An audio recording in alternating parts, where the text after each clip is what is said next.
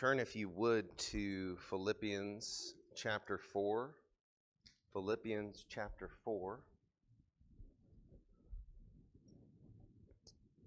And while you're turning there, let's bow for a word of prayer.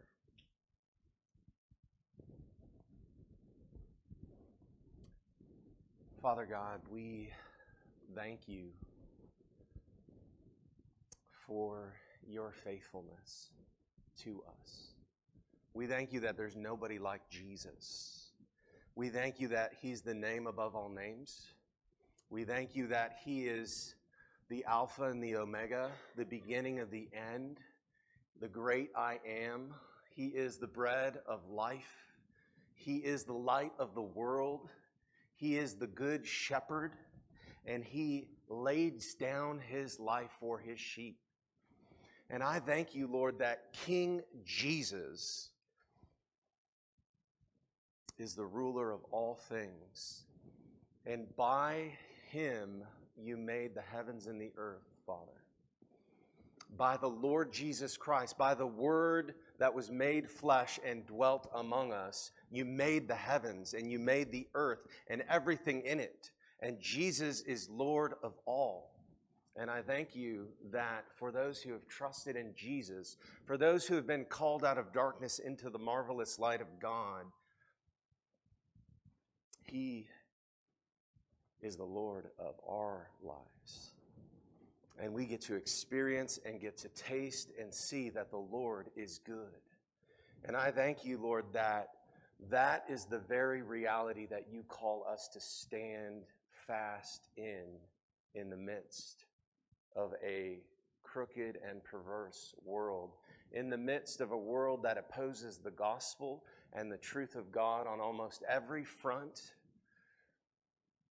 Lord, we are reminded of your faithfulness and we're reminded of the name of Jesus and we're reminded of the powerful Savior that we have in Christ. So I pray that as we sit here, as we listen to your word, Father, open our hearts to receive the things of your word. And Lord, I pray that I would just get out of the way, that your spirit would fill this time, that your spirit would anoint this time, that your spirit would carry your word, and that we would get help and that we would get encouragement right where we need it most, that you would tailor a message that would be perfectly suited for every heart in this room. And that we would hear a word from the Lord, not a mere word of man. And so, Lord, help me to be faithful to this passage and help us to have ears to hear what the Spirit says. In Jesus' name, amen.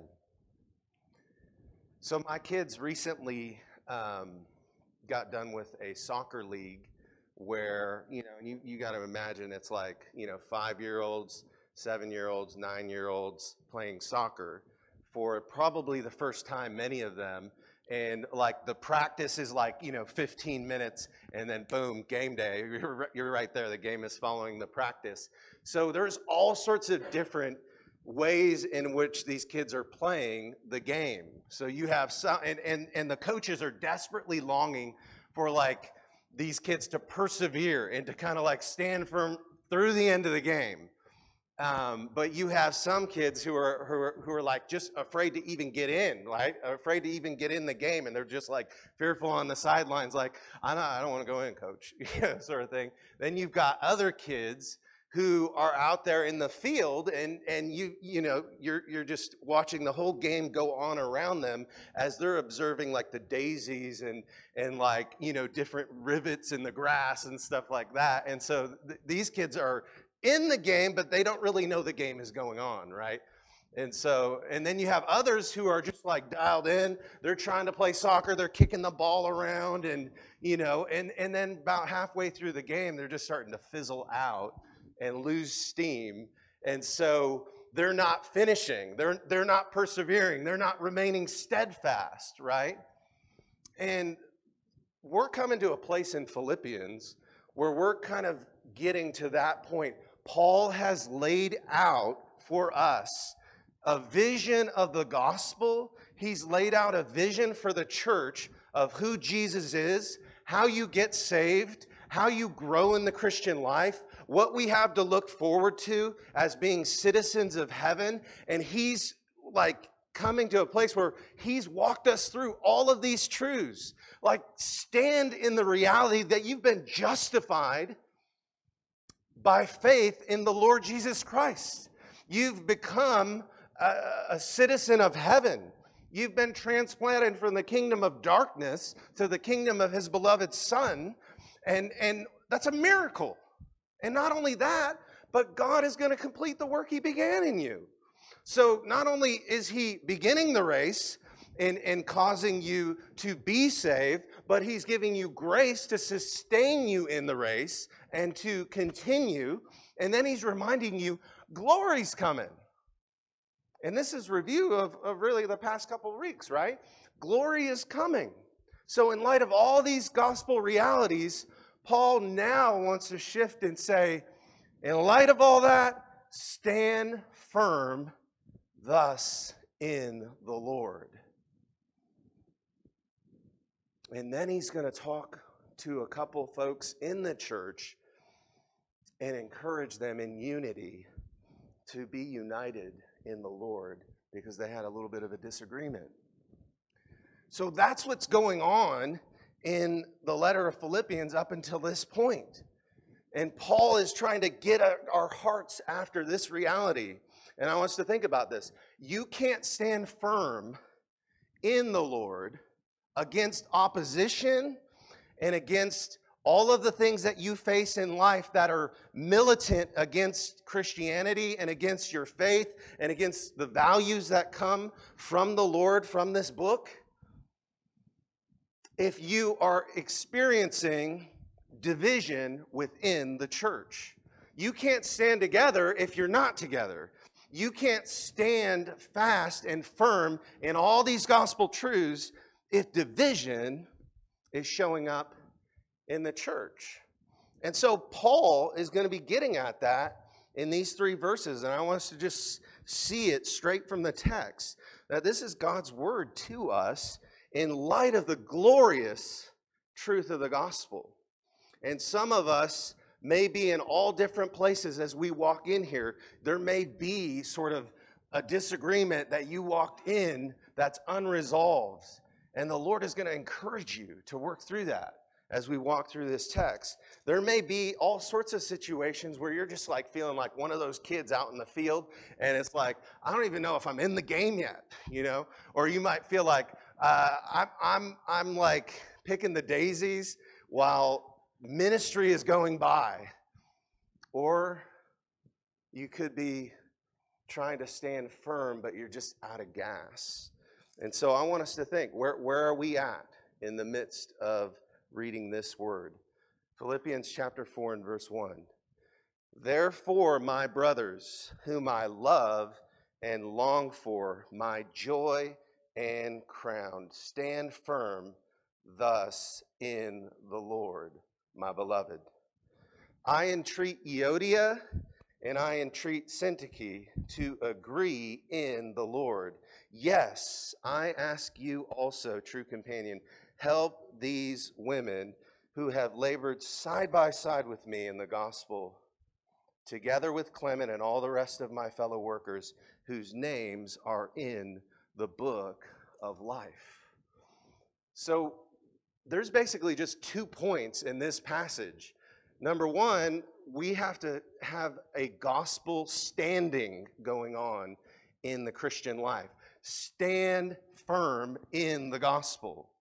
And number two, we're to agree in the Lord. There should be a gospel unity going on. And if those two things are pres- present, you're able to persevere. You're able to press on. You're able to stand firm in the midst of the battle.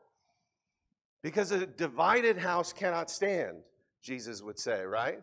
I mean, if you got a house and it's fighting against each other, you can't stand.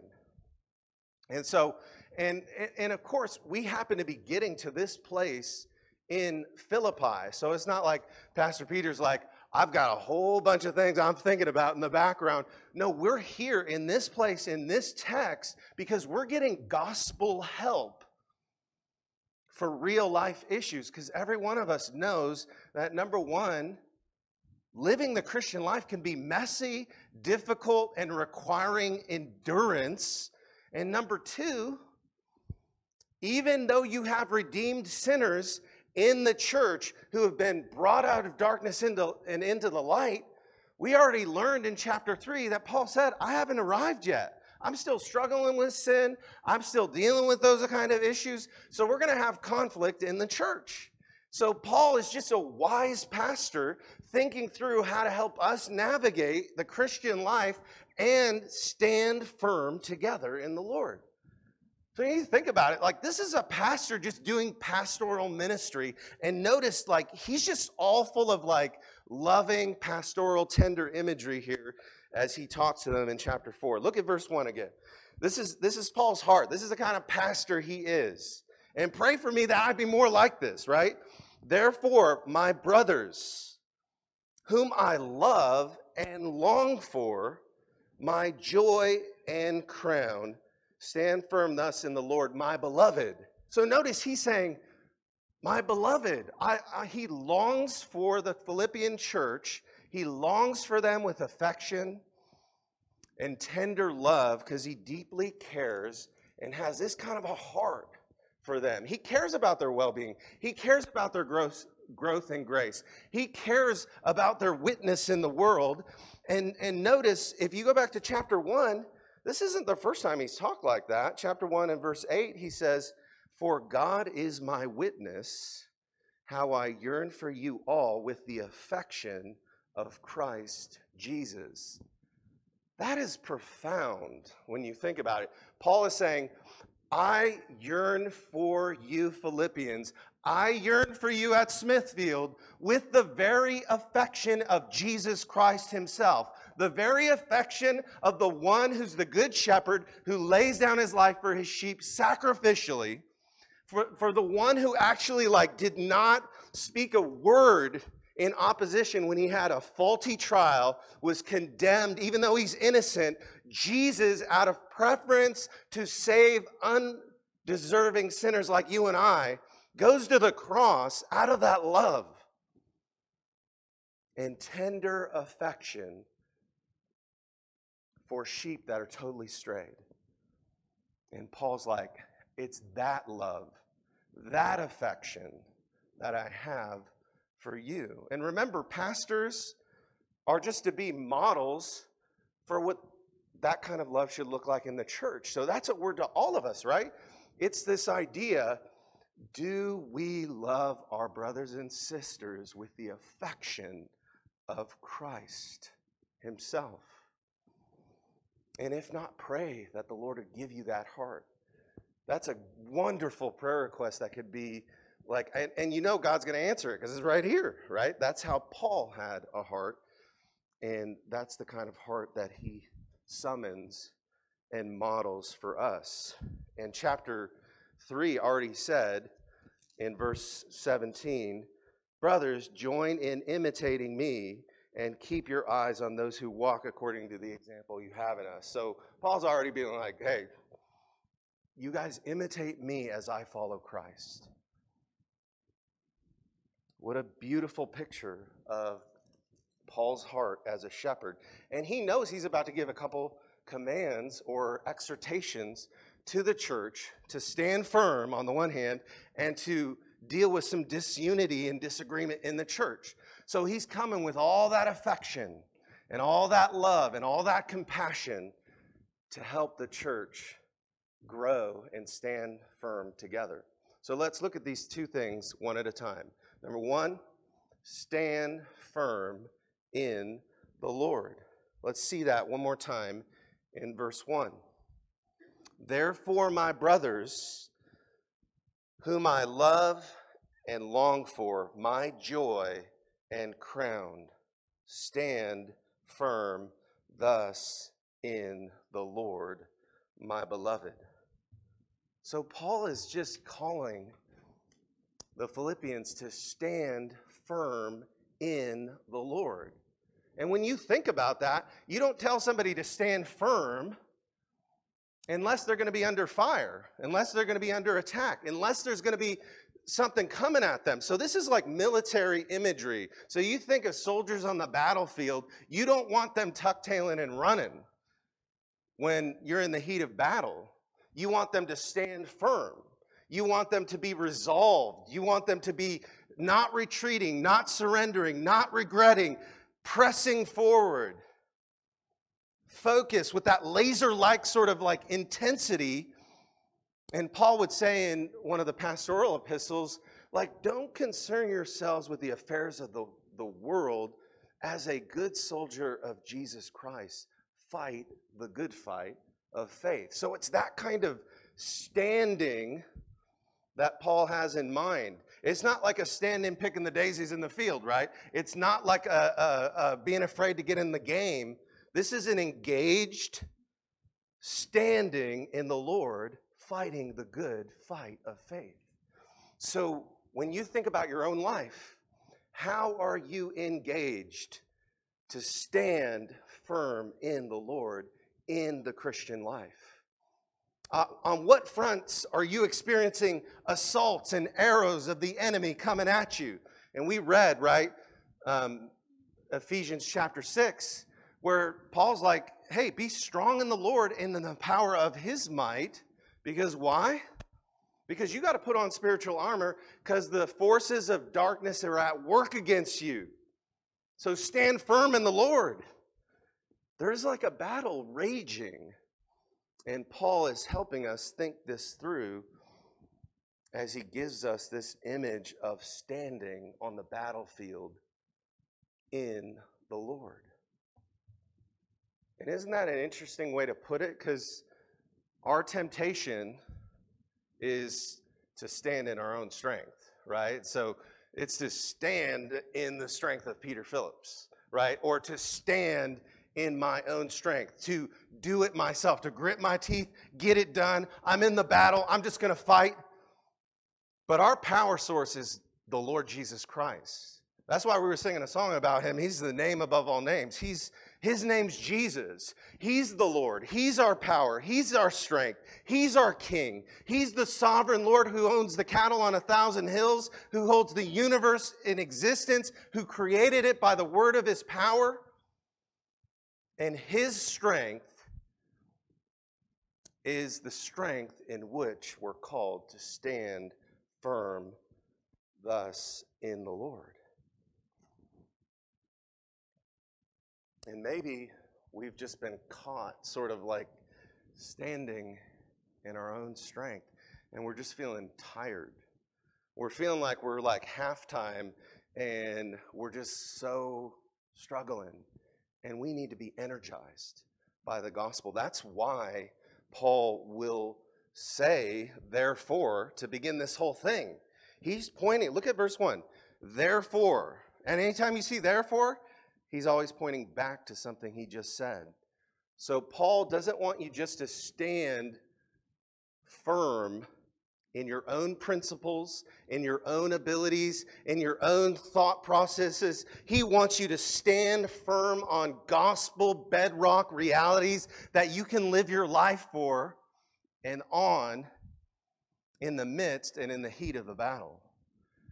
And notice the kind of stuff that he's been saying all through this passage.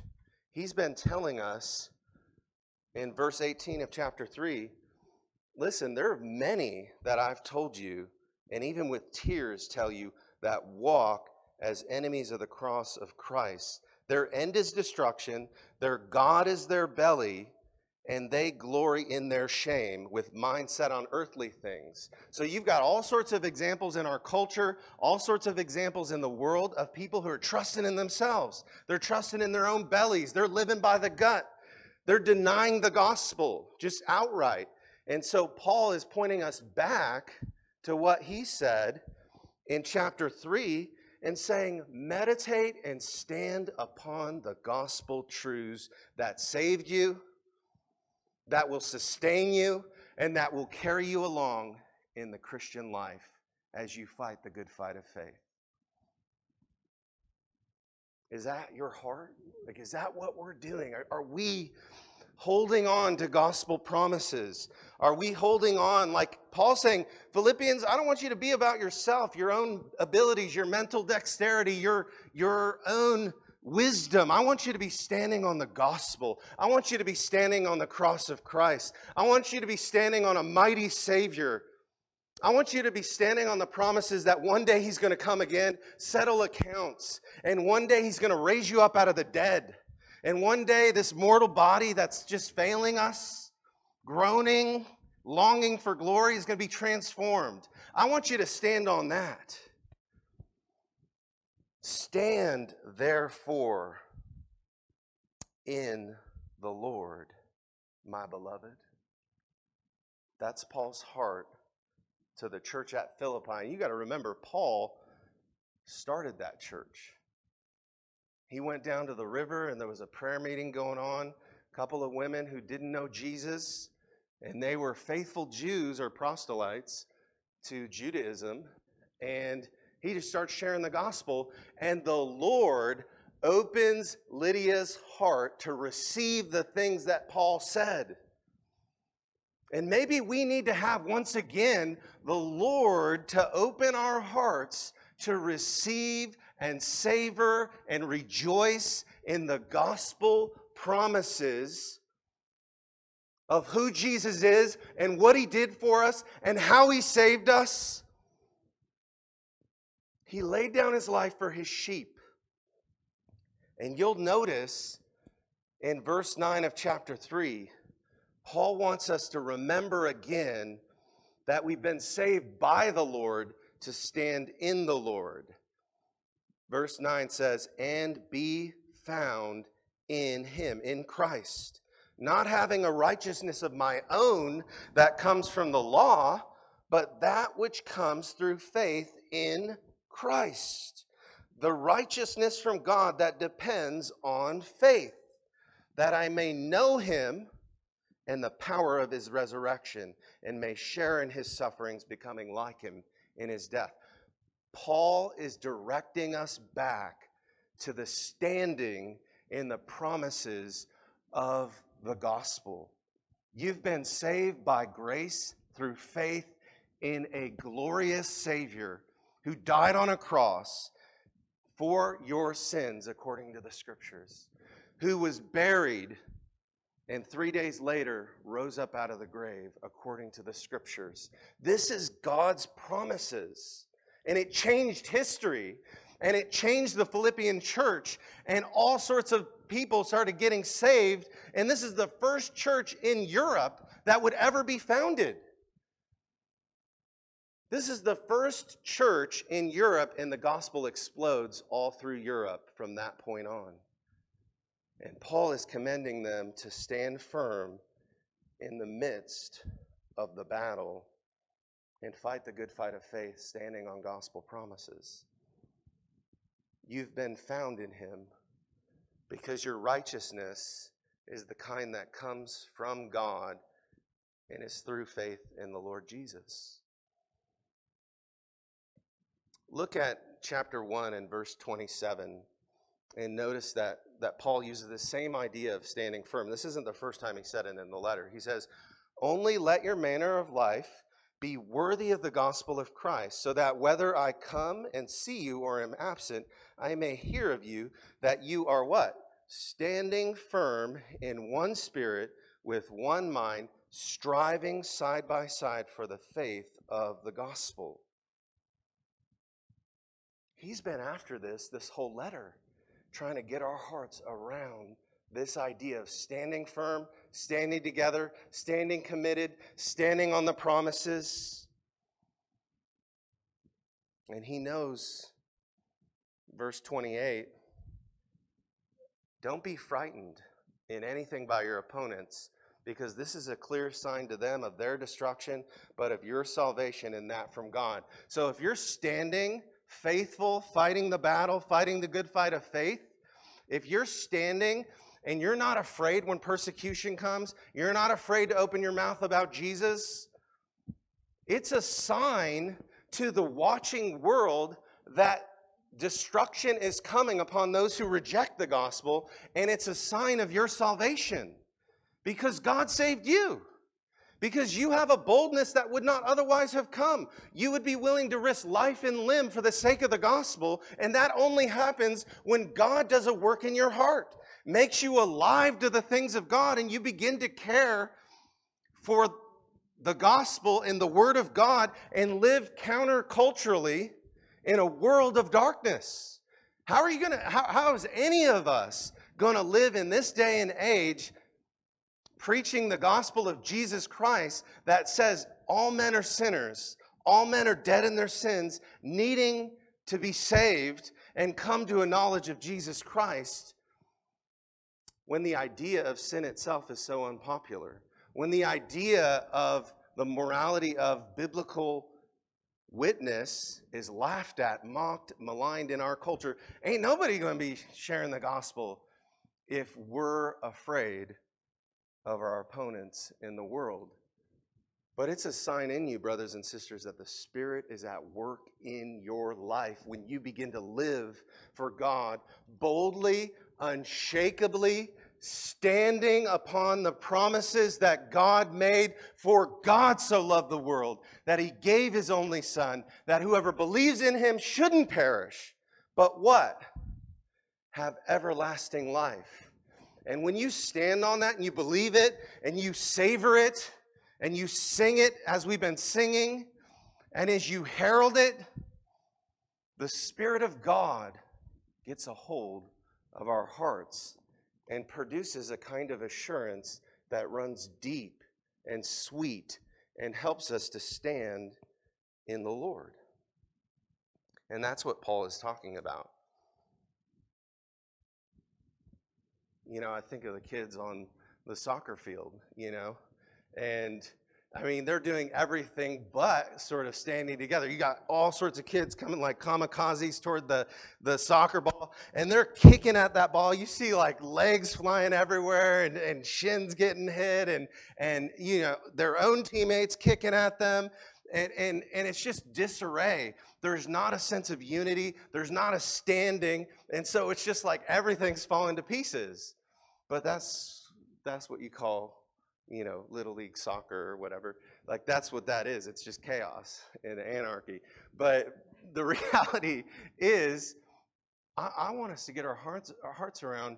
Not only do we stand firm, but we've got to deal with the disunity in and within the church if we're ever going to stand together. And that's the second thing Paul sees here that he wants to have a, uh, get his heart around and help us to see. Look at verse 2. Verse 2, he says, and now he's talking to two individuals in the church. And, and imagine how unpopular that would be, right? But notice that Paul led up to this all with the, the terms of affection and love. And he says, I entreat, and he doesn't say, I command with this high handed authority, and he's just going to come pummel. I see some disunity, and I'm all over it, and I'm just going to get after you, and I'm going to drop the hammer. No, he uses a word that means pleading or entreating, and it's this, it's, it's a softer, it's a, it's a coming alongside and saying, I entreat Euodia, and I entreat Syntyche. I'm entreating both of you. I'm not playing favorites. I'm entreating both of you to agree in the Lord. Now, we don't know like what was behind this dispute. We don't know really much about these women. All we know is that it was so central to the Philippian church that everybody knew about it and it had to be addressed and it had to be talked about. And Paul, out of love, is actually approaching it and telling them to agree in the Lord. And the theme, one of the themes of Philippians has been what? To be of one mind, to be of the same mind, to have the mind of Christ, chapter 2, right? To stand side by side together, to link arms in partnership, in gospel partnership. So the Christian life, like you can't live the Christian life apart from being a part of a local church because we're meant to stand together. We're meant to agree in the Lord. You can't do any of the one another's. Love one another, encourage one another, rebuke one another, correct one another, care for one another, bear one another's burdens. You can't do any of that if everybody's going their own way and there is no fellowship at a local body of believers in a place called Philippi or in a place called Smithfield or anywhere else where the believers gather, that's a church. That's what God calls us out of the world and into the church as believers in Christ. And then we're accountable to one another. And so Paul can talk with, with this kind of language and say, hey, Euodia, Syntyche, I love you guys. And this disagreement you've had, and we don't know what it was about, but I want you to know, like, you can agree in the Lord. And not only does he talk to them directly, but he asks another person to help. Look at verse 3. He says, Yes, I ask you also, true companion, help these women. We don't know who the true companion was. Evidently, it was a brother who was just a faithful brother who partnered in the gospel with Paul. And he says, Help these women who've labored side by side with me in the gospel together with Clement and the rest of my fellow workers whose names are in the book of life. So, what I want us to think about is where in our lives is there disunity? Where is there an unresolved conflict? that maybe the Spirit of God has been kind of gnawing at you about, and you realize, like, I've not really dealt with this. I've not really made it right. I know there's some unreconciled issues going on. Well, that's what was happening in Philippi, and Paul is careful to see that, hey, if you're going to have a house divided, nobody's going to be standing for the Lord. They're going to be infighting. And that's an ugly picture to the world that lies about what the gospel does right? So he's saying, deal with the conflict within and apply the gospel to it. You agree, Euodia and Syntyche, in the Lord. It's Jesus that unites you. It's Jesus that saved you. It's Jesus that's made you a citizen of heaven. It's Jesus that's justified you. It's Jesus that's forgiven you. And if the Lord has forgiven you and redeemed you, how can you withhold forgiveness from one another? And so he's like, hey, this is what the gospel does. It takes divided people and unites them and redeems them and reconciles them. It takes messy situations and cleans them up and renews. And how many of you know the experience of being at odds with somebody?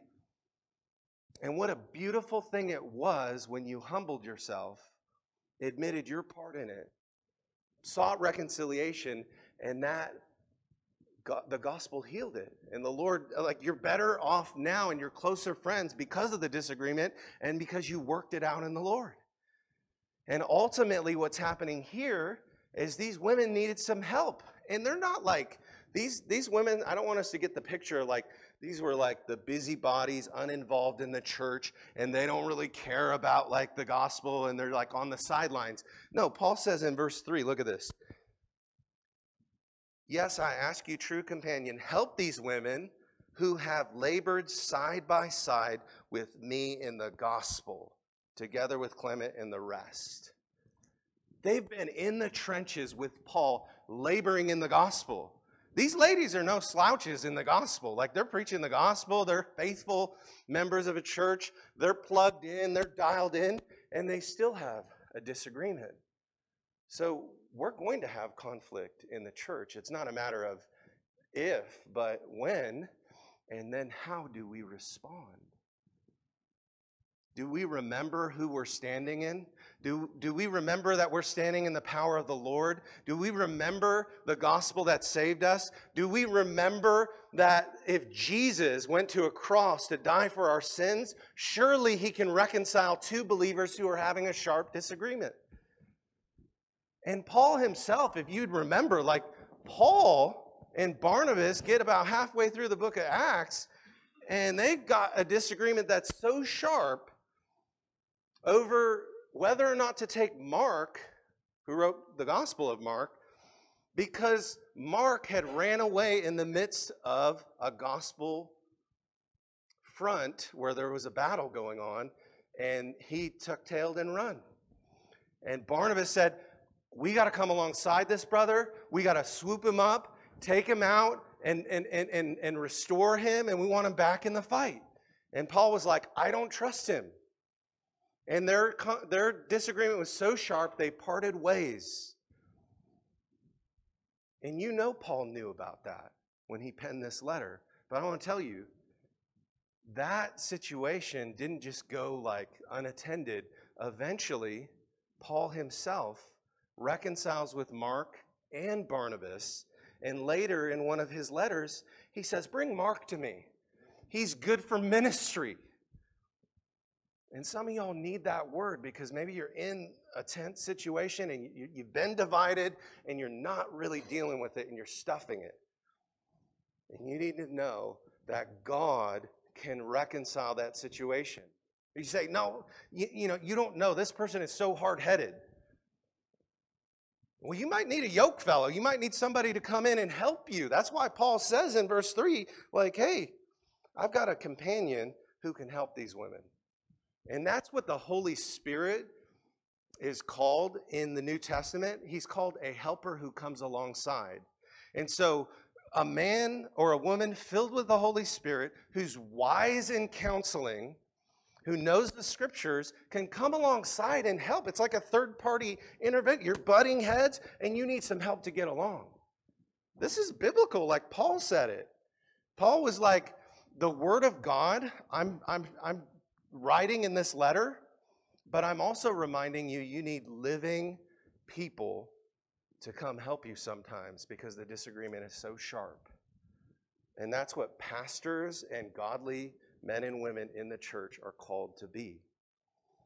Because you're fellow workmen in the gospel. You're standing together. The enemy is the devil, right? The enemy is the world, the flesh, our own sinful nature, and the devil. The Bible would tell us in First John. The enemy's not inside the church if we're dealing with true believers. There's an enemy of the cross of Christ, Paul talks about, who are people living according to their bellies, living sensually, living gut- gluttonously. But in the church, these are precious, blood bought brothers and sisters in Christ. And maybe there's grudges that have went so deep that we really need help to reconcile and experience the power of the gospel afresh to set things right. That's why he enlists a fellow yokeman. And this is like the idea of somebody who actually comes into the yoke. You know, you got two oxen that are yoked together. It's like somebody's just going to come up and help you shoulder that burden. Or maybe the Holy Spirit is just speaking to you through this word right now, and you're like, I need to deal with this. And I want to encourage you to do that because if we're divided, we're not going to stand. A house divided cannot stand. And the last thing he shows us here that I want us to take note of that I think is helpful in helping us agree in the Lord when we get into these situations is the end of verse 3. He says, Help these women who have labored side by side in the gospel with me together with Clement and the rest of my fellow workers whose what? Whose names are in the book of life. From eternity, God has put names in the book of life. Revelation talks about the names that were written in the book of life. From before the foundation of the world. And then, as you believed the gospel and were saved, you were one of those who whose names are in the book of life. If you're a Christian and you've been saved and the Spirit of God is in you, your name has been written in the book of life. And because of that, you have something so profoundly deep to unify you with any brother and sister in the Lord. That's why sometimes when you meet a new brother or sister in Christ, and it's just like you've never, like, like you're meeting a best friend and you never knew each other. And it's like this homecoming when you meet because there's something deep and sweet about that.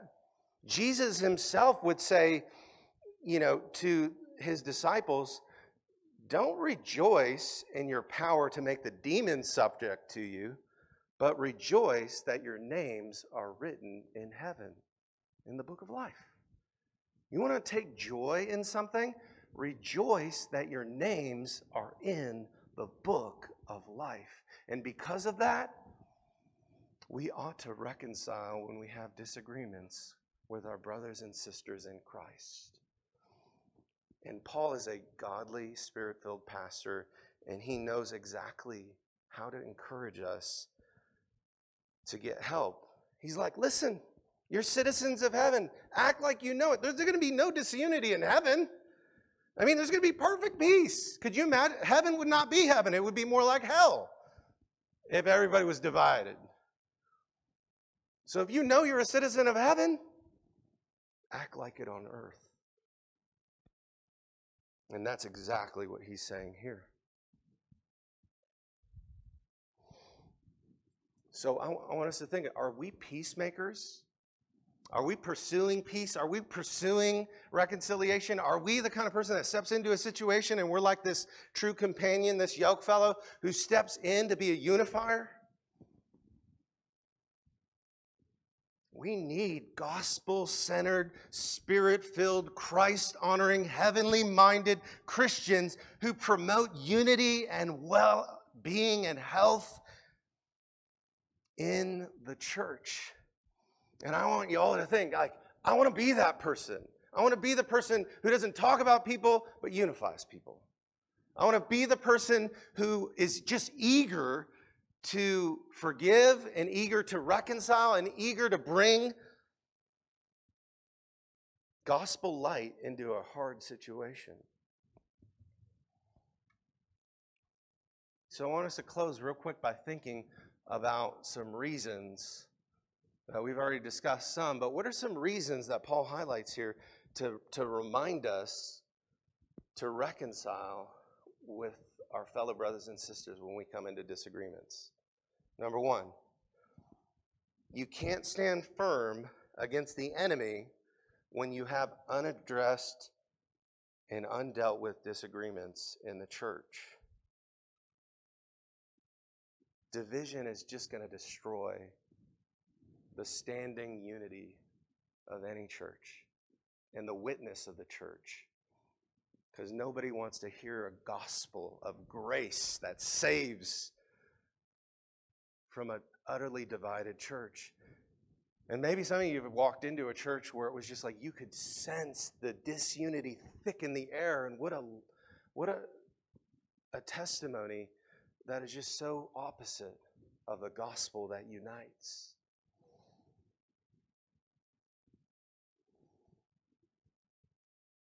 You can reconcile with your fellow Christians because you are in the Lord. Look at this in verse um, 3, or I'm sorry, verse 2, he says, I entreat you, Euodia and Syntyche, agree in the Lord. If you share the most sweetest relationship in the universe with your fellow brothers and sisters in Christ, you better believe you have the greatest impulse towards unity and reconciliation and grace to just saturate whatever friction is going on. And sometimes you just need to back up and just meditate like, this is somebody who's in the Lord with me. This is somebody who's in Christ and is a precious blood bought child of God. Oh, that I might walk with them in agreement and be of one mind Listen to um, Philippians chapter 2. Just kind of walk through this in chapter 2. Think, think this, is, this is what I want my heart to look like, and I want our hearts to look like. verse 1. So if there's any encouragement in Christ, any comfort from love, any participation in the Spirit, any affection and sympathy, complete my joy, Paul says, by being of the same mind, having the same love, being of full accord and of one mind. And then what's the flip side of this? Do nothing from selfish ambition or conceit, but in humility count others more significant than yourself. Let each of you not only look to his own interest, but also to the interest of the others. That's what the gospel does when it gets a hold of people. You start living for other people. You start living like Jesus. You start living like somebody who's going to sacrifice themselves for the sake and the good of others. You're going to lay your life down. You're going to study the Bible so that you know how to be a peacemaker and walk into situations with grace. You're going to be the kind of man who's full of the Holy Spirit, leading your family in unity. You're going to be the kind of woman who's not gossiping and backbiting and busybodying, but unifying, speaking words of grace and hope and truth. You're going to be other centered. You're going to be considering other people better than yourselves. And that is hard to do if you don't have a new heart. It's impossible. You need to be redeemed. You need to have the Spirit of God in your life. You need to have a heart ablaze with the gospel. And then you will begin to live to glorify the Lord through serving other people instead of your own ends. And that's when the joy truly begins. Because there's joy. That's why Paul said, complete my joy by being this kind of way, by having this kind of mindset. So I want us to pray now. And you may be like, I don't know, Pastor. I got some disagreements right now that I need to deal with. Or I don't know if I just feel like this person doesn't deserve any kind of movement to reconcile with this brother or sister. And I want to pray for the Lord to help us with that because I recognize that sometimes we need the Spirit of God to intervene and help us think through these things and help us in the messiness of the relationships that can sometimes wound so deeply. And you need to know there's power in the gospel to unify, to redeem, to heal, and nobody who's a Christian is beyond the help of the Holy Spirit to bring peace in a very hard situation. So let's pray. Father, I thank you for this word from the Apostle Paul, Lord. It, it, it encourages me, it reminds me that I'm going to face difficulty, I'm going to face conflict. And Lord, wherever we're at today, if we've come in with a conflict, if if maybe our conflict is going to happen next Wednesday or Tuesday or Thursday. Lord, we know that we have a mandate, a gracious, gospel, Christ centered, loving, compassionate mandate to pursue unity and to be the kind of light and witness in the world that shows the power of the gospel by the kind of unity and love for one another that we have in Christ and that we're able to experience reconciliation and healing in those areas of division. And even the hardest ones were not beyond your hope. And so, Lord, if there's some heavy hearts here, I just pray that the Spirit of God would move in a way to remind them to agree in the Lord, to remind them to stand in this day in the gospel promises that they have been forgiven much in Christ. We have been forgiven much. Lord, help us to forgive others with the same forgiveness we have been given in Christ. You did not withhold any forgiveness for sins that we have repented of. You cleansed them all. You forgave them all. Lord, how shall we hold one thing against our brothers or sisters? Lord, help us. Free us up of that and grant us the grace and the encouragement and the peace. And Lord, may we be a unified, spirit filled, standing firm body of believers that lives for the glory of Christ. And that is missional because we're preaching the gospel, because we're united as gospel partners in that work. And all the while long, help us to deal with those conflicts that arise in grace, in love, and in truth. And Lord, help us in Jesus' name. Amen.